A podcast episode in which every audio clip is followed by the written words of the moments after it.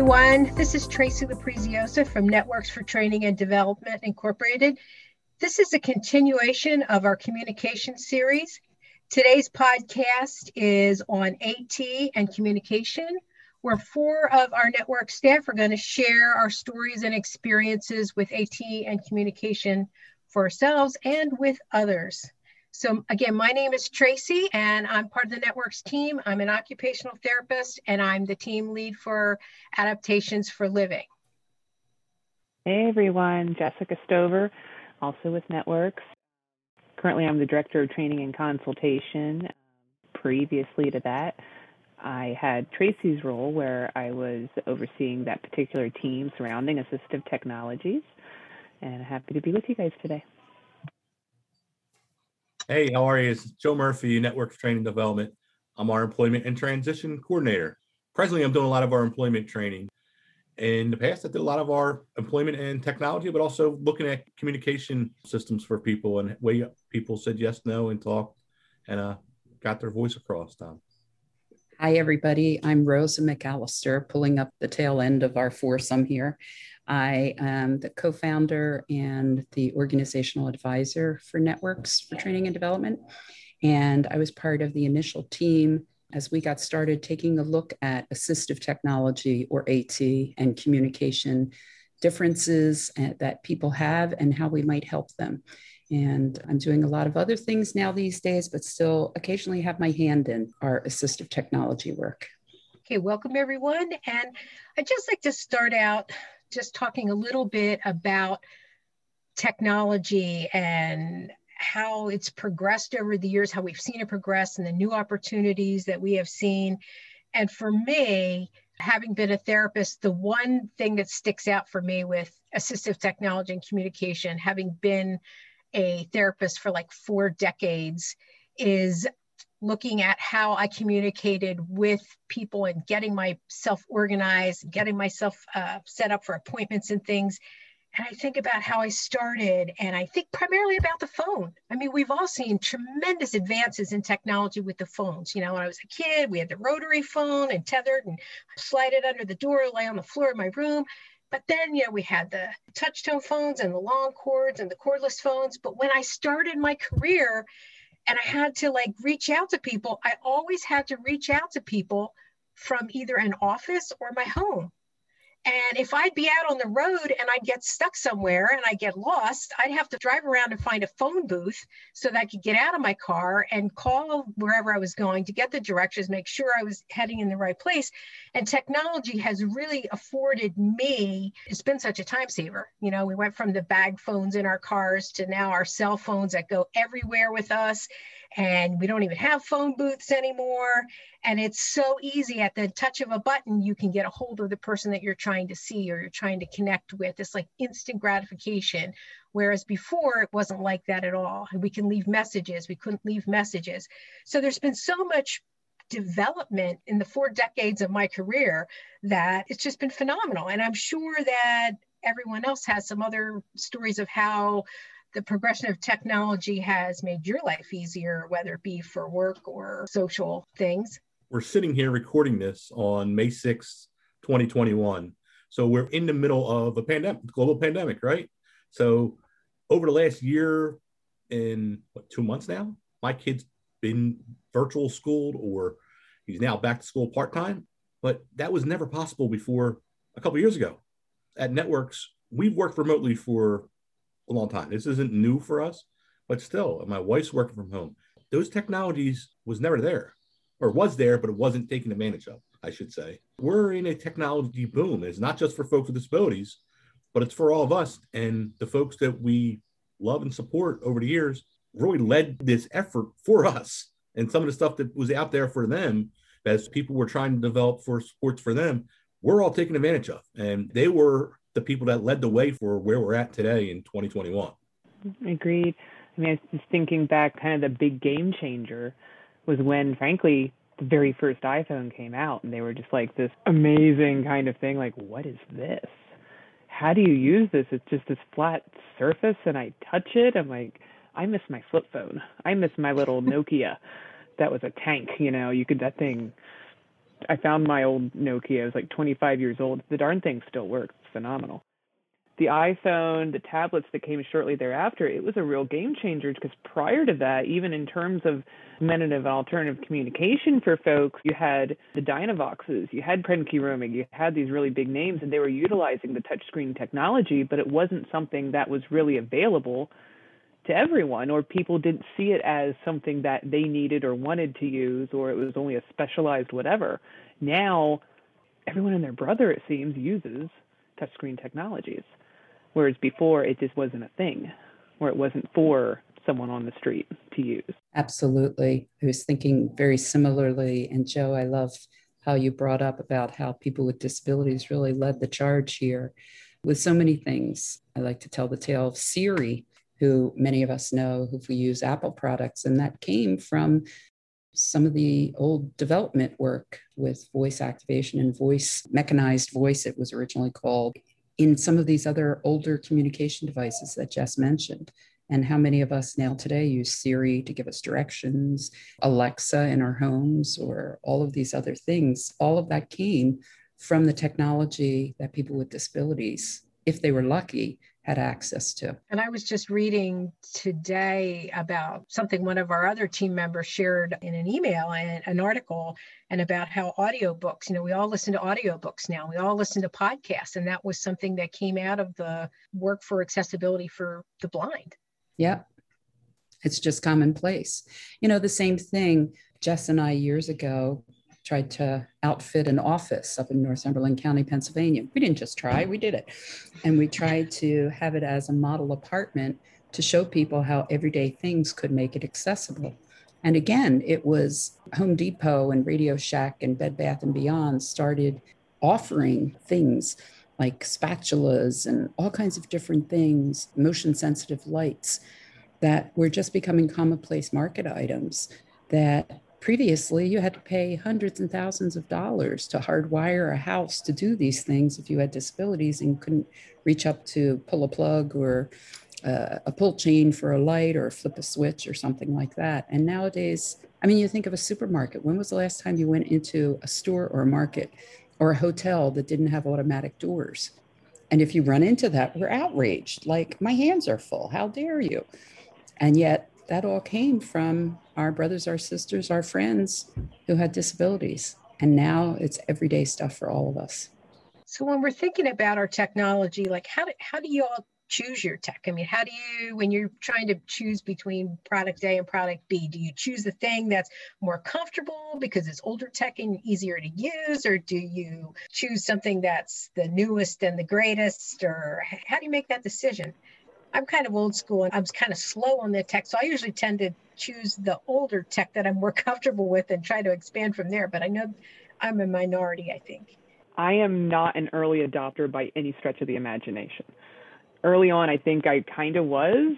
And then things would be like glitchy. I'm like, oh, it's not working. Or I'd say an earlier, in a, in a different conversation, all of a sudden my calendar on my phone would disappear and it would be gone for hours and I would have no idea what was going on or what happened the day before because I didn't have my calendar. So I mean, for me personally, I'm not an early adopter and when prepping and getting ready for this, I started even thinking, so how does that affect folks that I get asked to be invited into the team to support like so does that like affect how I help them think about technology too? Like sometimes the snazziest bright shiny new thing isn't always a fit for folks. And I know it isn't a fit for me, but for different reasons, just because I think it's going to be too glitchy early on. The brand new thing's always going to have bugs in it. So I'm going to wait until it's around for a while and everyone else gets to work through the difficulties with it. See, I think I take a more financial approach to it. It's what I can afford, is what it all comes down to. If I can afford the brand new iPhone 85 that's coming out next month, I would buy it in a heartbeat, but I can't sometimes. Sometimes I can. If I can buy a new automatic front door lock where I don't have to put a key in, I just put my fingerprint or voice activate it, I would love it. And I've looked into some stuff. We have technology I need for my mom's house. We looked into some more expensive stuff and maybe, but hopefully it'll come down soon. And prices do come down. Yeah, I can be patient.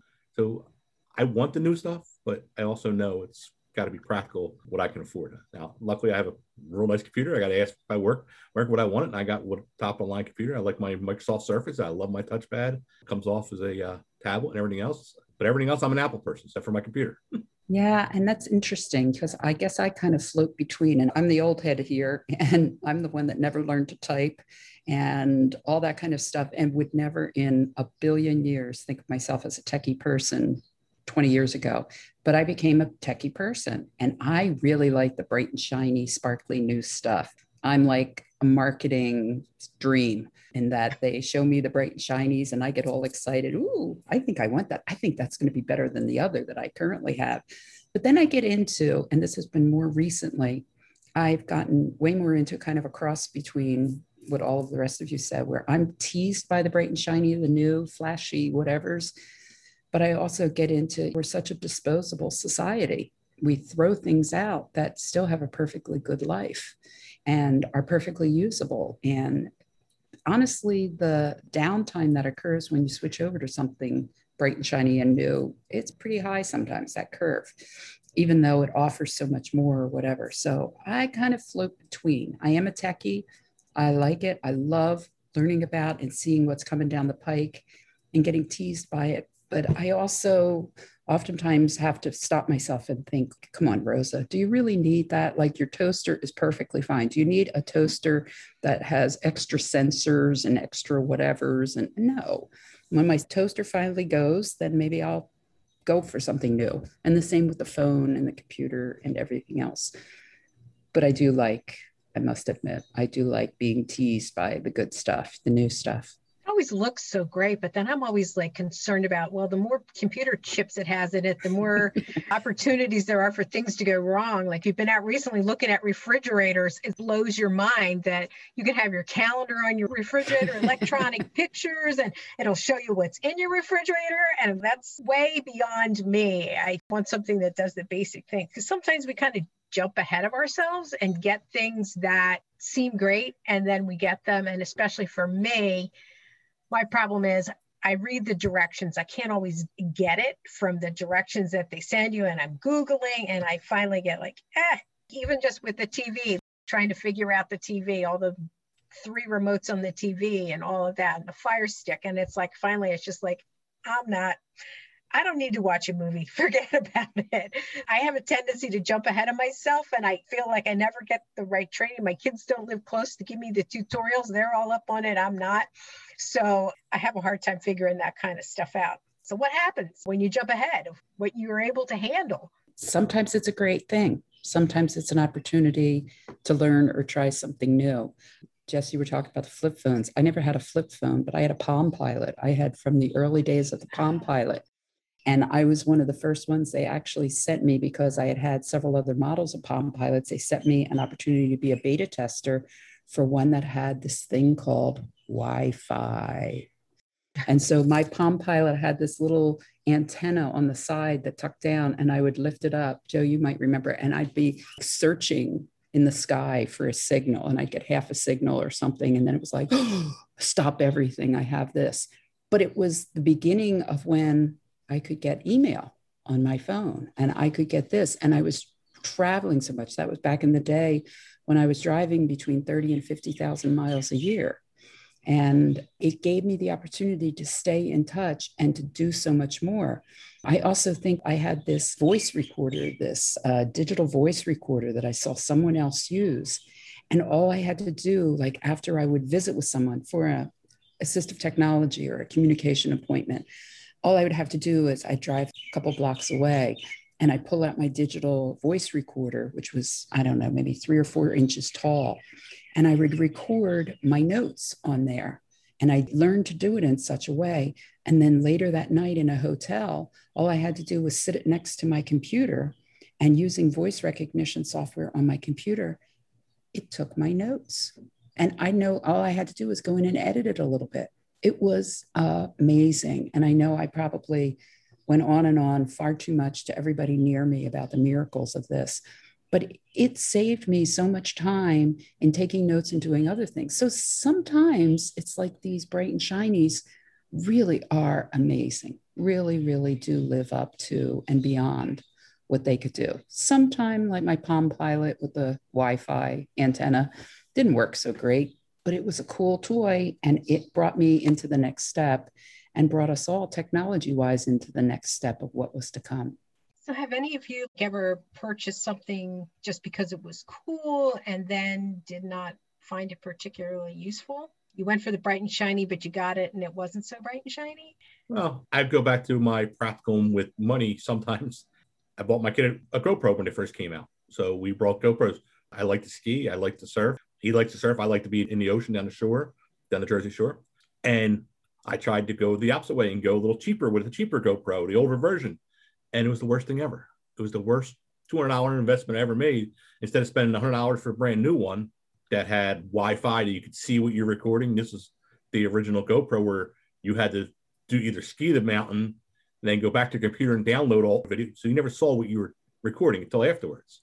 And I hated that. I hated that I messed up, that I was being cheap. Instead of getting a bright and shiny, I got the older version and I went out spending the bright and shiny the next time we went skiing. And we brought the new GoPros. Now I have two GoPros. One just sits there and collects dust. I got this was when they first came out, the Xbox 360s.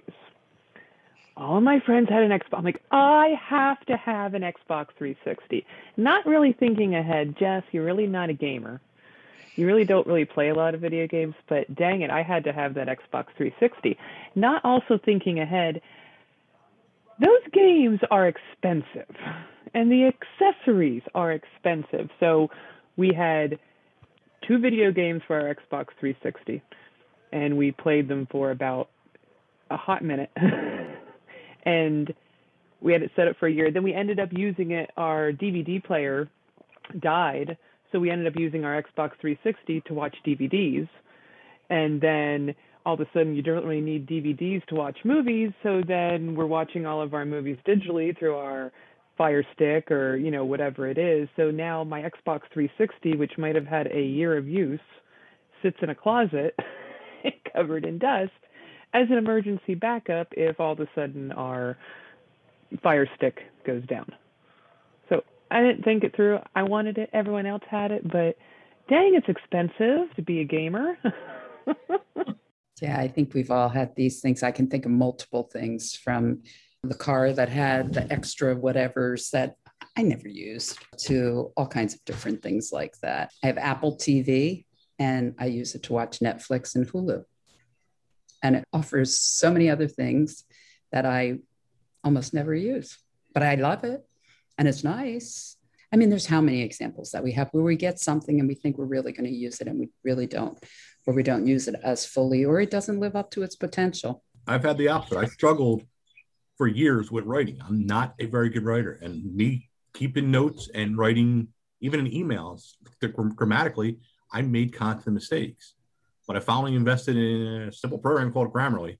And you know what? Since then, it's made my life so much easier. I'm not scared to write. 80 bucks a year or something like that. That that money. It's not much money, but it's made my life just so much easier and comfortable where I don't hesitate to write. I don't hesitate to respond to somebody like, oh crap, I got to do this and I got to read this 30 times and make sure I'm not missing a mm-hmm. comma and someone's going to get the red pen out and start correcting it. I wonder who that might be. Just kidding.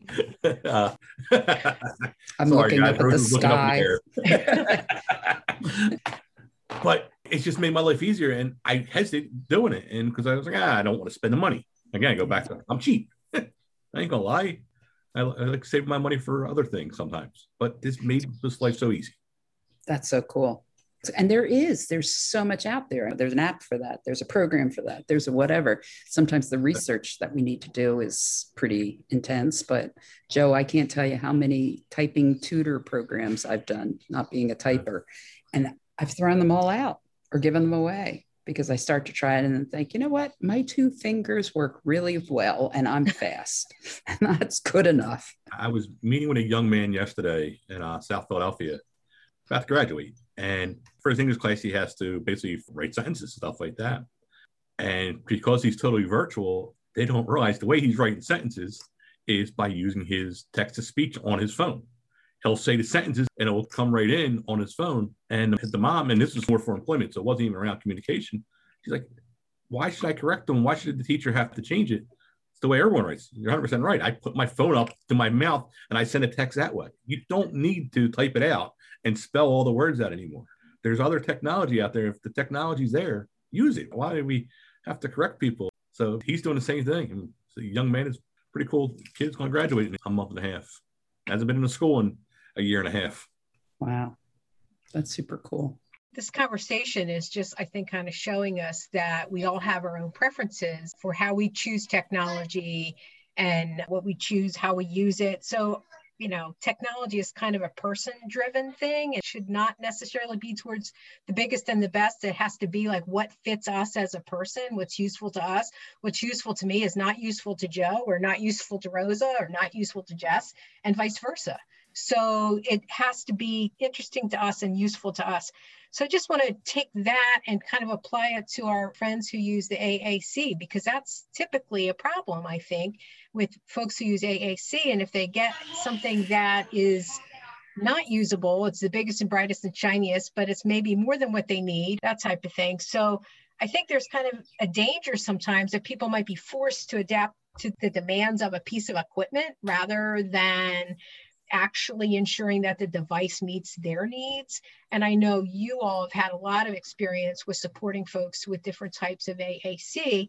Are there some examples that you have of people who maybe the choice was made for them to get a piece of equipment that was too many bells and whistles for what they needed, that it just wasn't functional? Oh my gosh, so I know this is a podcast, but audio, but we're all looking at each other like wiggling our eyebrows and going, uh huh, uh huh, uh huh. I think it's happened more often than not. I mean, I can get us started. We all have bazillion stories, but I'll never forget. I had a family member call me. They're like, "Yes, so I got Mike this thing." I'm like, "What thing?" Well, you know, one of those tablet things. I'm like, "Okay, what kind of tablet thing?"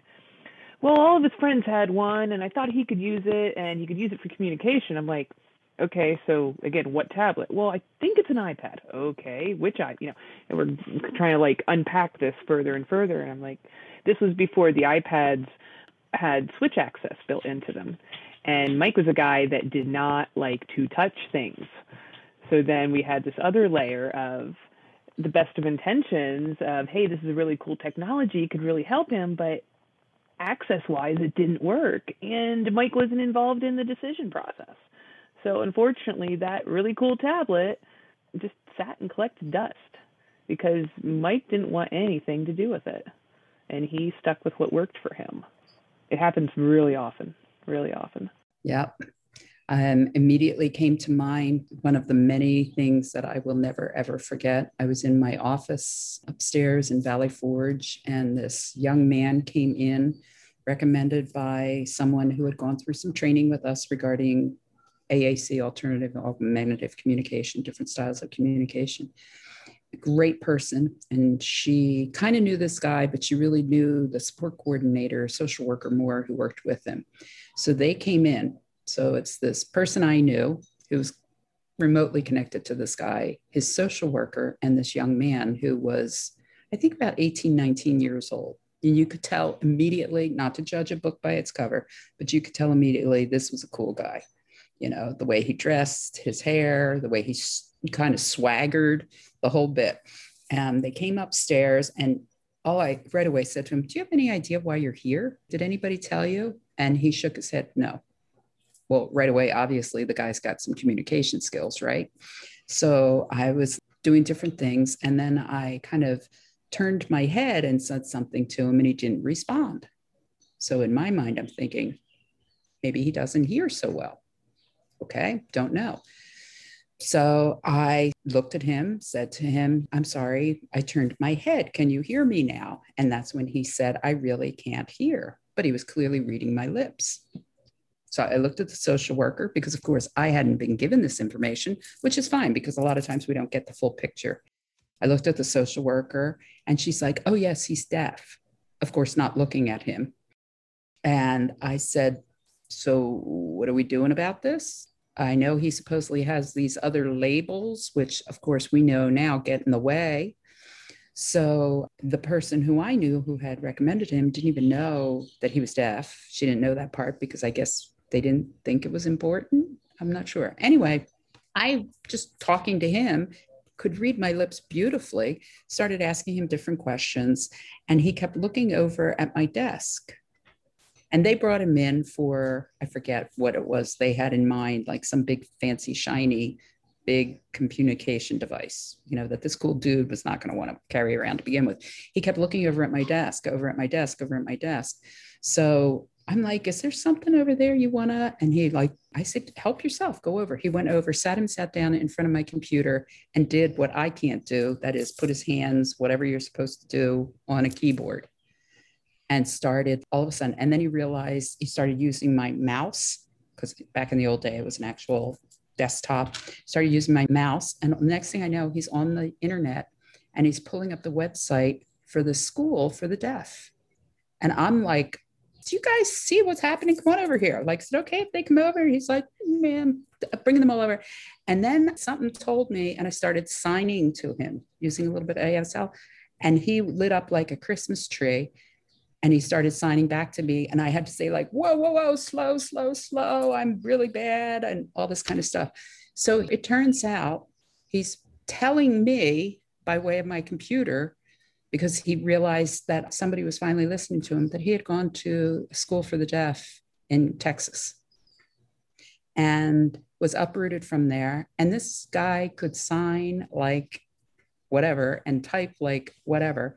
And here are these two people, one of whom is a social worker who had no idea. Now, it had to have been in his records. And I just like, you brought him here for what? And it was like, how many people around him know how to sign? Uh, nobody. Well, what are you going to do about it? So he did not leave with any kind of recommendation for a device. He had devices galore called his brain and his hands already right there. He could lip read phenomenally. I could go on and on. That makes me remember, Joe. We've told this story before. Do you remember? This was years ago.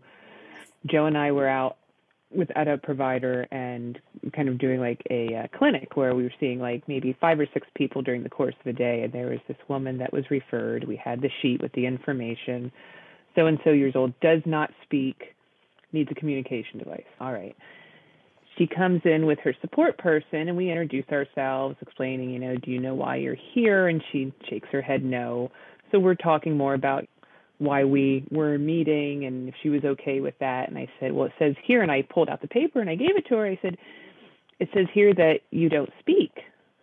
And she looks at me dead in the eye. Joe and I were sitting there, and she looks at both of us and she said, I don't like that person, so I don't talk to them.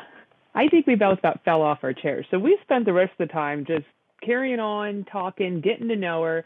She's a fantastic human being. She speaks French. She loves trashy Harlequin novels she didn't get a communication device recommendation or ideas from us period what we actually spent time with her doing was she wanted a way to be able to stay in touch with her sister that lived a couple states away so we looked at how could we adapt a computer for her so she could type a little easier and look at different things in that regard but yeah she's i don't talk to that person because i don't like them what it's ridiculous I mean, back when we first started this many moons ago, it seems like now. I mean, we would see it more frequently. We still see it that there's that big piece of equipment sitting in a closet collecting dust. It's great that a person's referred for a piece of equipment, but when you need support to do it, it's scary for the people around them. All of a sudden, that I got to work with this thing that costs twelve thousand dollars to support this guy to use this when I have no clue how to turn it on or where it's got to be or do anything else. So the supports weren't there for the supporters in a lot of times when these recommendations from anybody was made.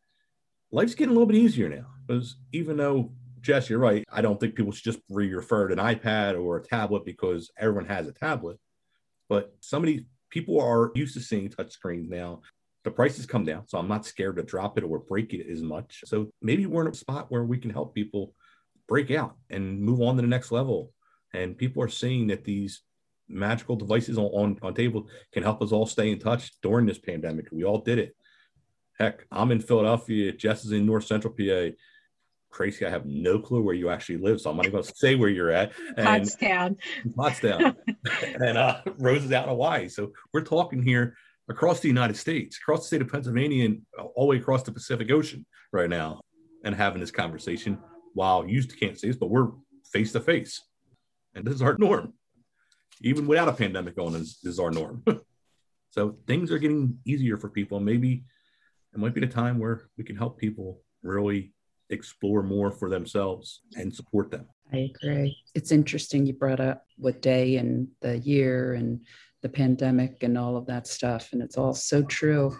And how many stories have there been in the news and everything else about people reconnecting? Even genetically, with the genetics test out there, people finding long lost relatives. I mean, that's more technology. Crimes being solved because of that kind of stuff. And the connections are, we're getting closer and closer. It's, as a friend of mine said recently, it's no longer six degrees of separation it's only two especially if you've done the spit test and you did genetic testing you know? But it's really true and with the pandemic everybody's on zoom.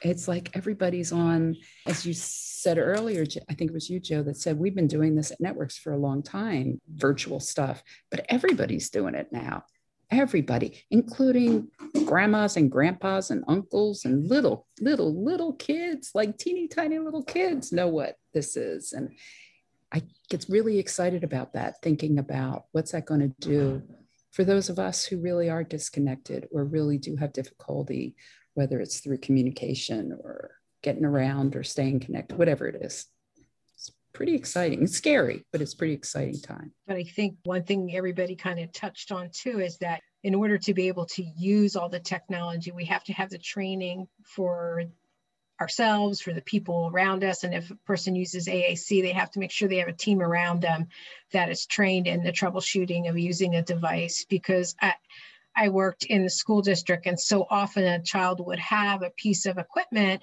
and their personal assistant would be trained in how to use it. But God forbid that person had a sick day and couldn't come in, that child a lot of times lost their voice for the day or the week or however long that person was out. And how sad is that? And I'm involved with a referral right now where the young lady is in her 20s and during the course of the conversation found out that she had a communication system when she was in high school but her parents were never informed of what it was or trained in how to use what it was that she was using. And now she's been out of school several years and now they're only now trying to figure out what to use. And she had something and it was taken away the day she graduated. We have to do a better job of making sure that if somebody has a system that it goes with them and goes to the people around them and everybody knows what's going on as we move forward a number of years ago in Pennsylvania, there were a couple of people who really started a project called No Device Left Behind, with the idea that somebody who had something that really worked for them that was purchased by a school or an organization or whatever, that it really was theirs. And it went home with them on weekends and it went home for holiday breaks and summer breaks. And when they graduated, it was theirs because there were so many people just like that person you're talking about. And that's when something really works for somebody. We still have these huge glitches in our system, ridiculous, huge glitches. And I still think no matter how high tech a device that you're using, you still have to have your backup system whether it's a typing or a eye gaze or a letterboard or whatever, that you always have your backup and everybody knows what that backup is. The other thing too, I mean, I'll just add like with that no device left behind, several years ago, Ireland was on the cusp of actually creating something national for the country similar to that. They were calling it at that point in the early stage an AT backpack. Your assistive technology followed you from birth through your entire lifespan. It was always with you across no matter where you were in life. And that was something nationally that was getting started. So we'll have to look into that more to see where they are with that. For a country to recognize the need for that was absolutely phenomenal.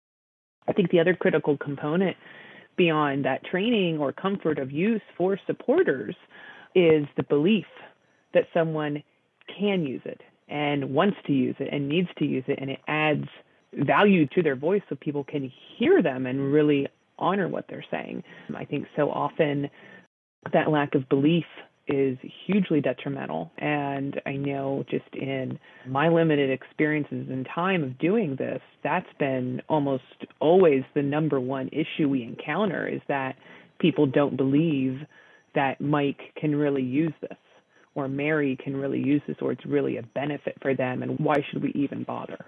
Excellent point. Does anybody else have any other closing comments? I would just add in, add? we've been talking about young people, we've been talking about um, teenagers, we've talked about young adults, we've talked about some older folks. But the other really growing market here that we all need to keep tabs on is senior citizens because the acquired issues with communication, acquired through age, illness, accident, is huge. The numbers of people with hearing issues that don't get taken care of because they figure just, I'm going to live with it, and everybody around them screams until the person decides to just not even bother anymore, not to talk on the phone anymore, not to this. I mean, how many of us have family members where we've seen this happen, where they get isolated, all that? Nursing homes, assisted living places, our senior centers are talking about the huge, huge numbers of unassisted adults who have real communication issues that are not being met at all, at all.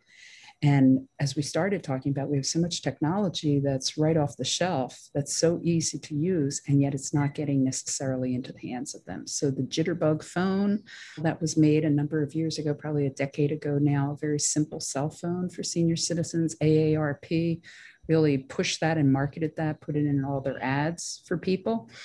We need to see more of this. We really do. We need to help and get information out to lots of more people so they can help family members and help others as they're aged. There is no reason for somebody to go without without the ability to hear, without the ability to converse, without the ability to tell people what they want and what they don't want.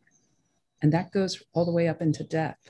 I work in hospice, and I cannot tell you the number of times where I'm called in because we're not sure what the person's saying and just some of the simple things that we've done over the years about helping to understand someone's yes or no you know can make such a difference in the last days with somebody our job is not done here guys not at all and there is that huge huge growing market absolutely agree if there aren't any other comments, I'd like to wrap up today's podcast. Thank you, Joe. Thank you, Rosa. Thank you, Jess, for sharing all your experiences regarding assistive technology and communication, your own personal experiences and the experiences with those that you've supported over the years. If you, as a listener or someone you know, uses AAC and would like to share your story with others, please contact me, Tracy Lapriziosa, at Tracy L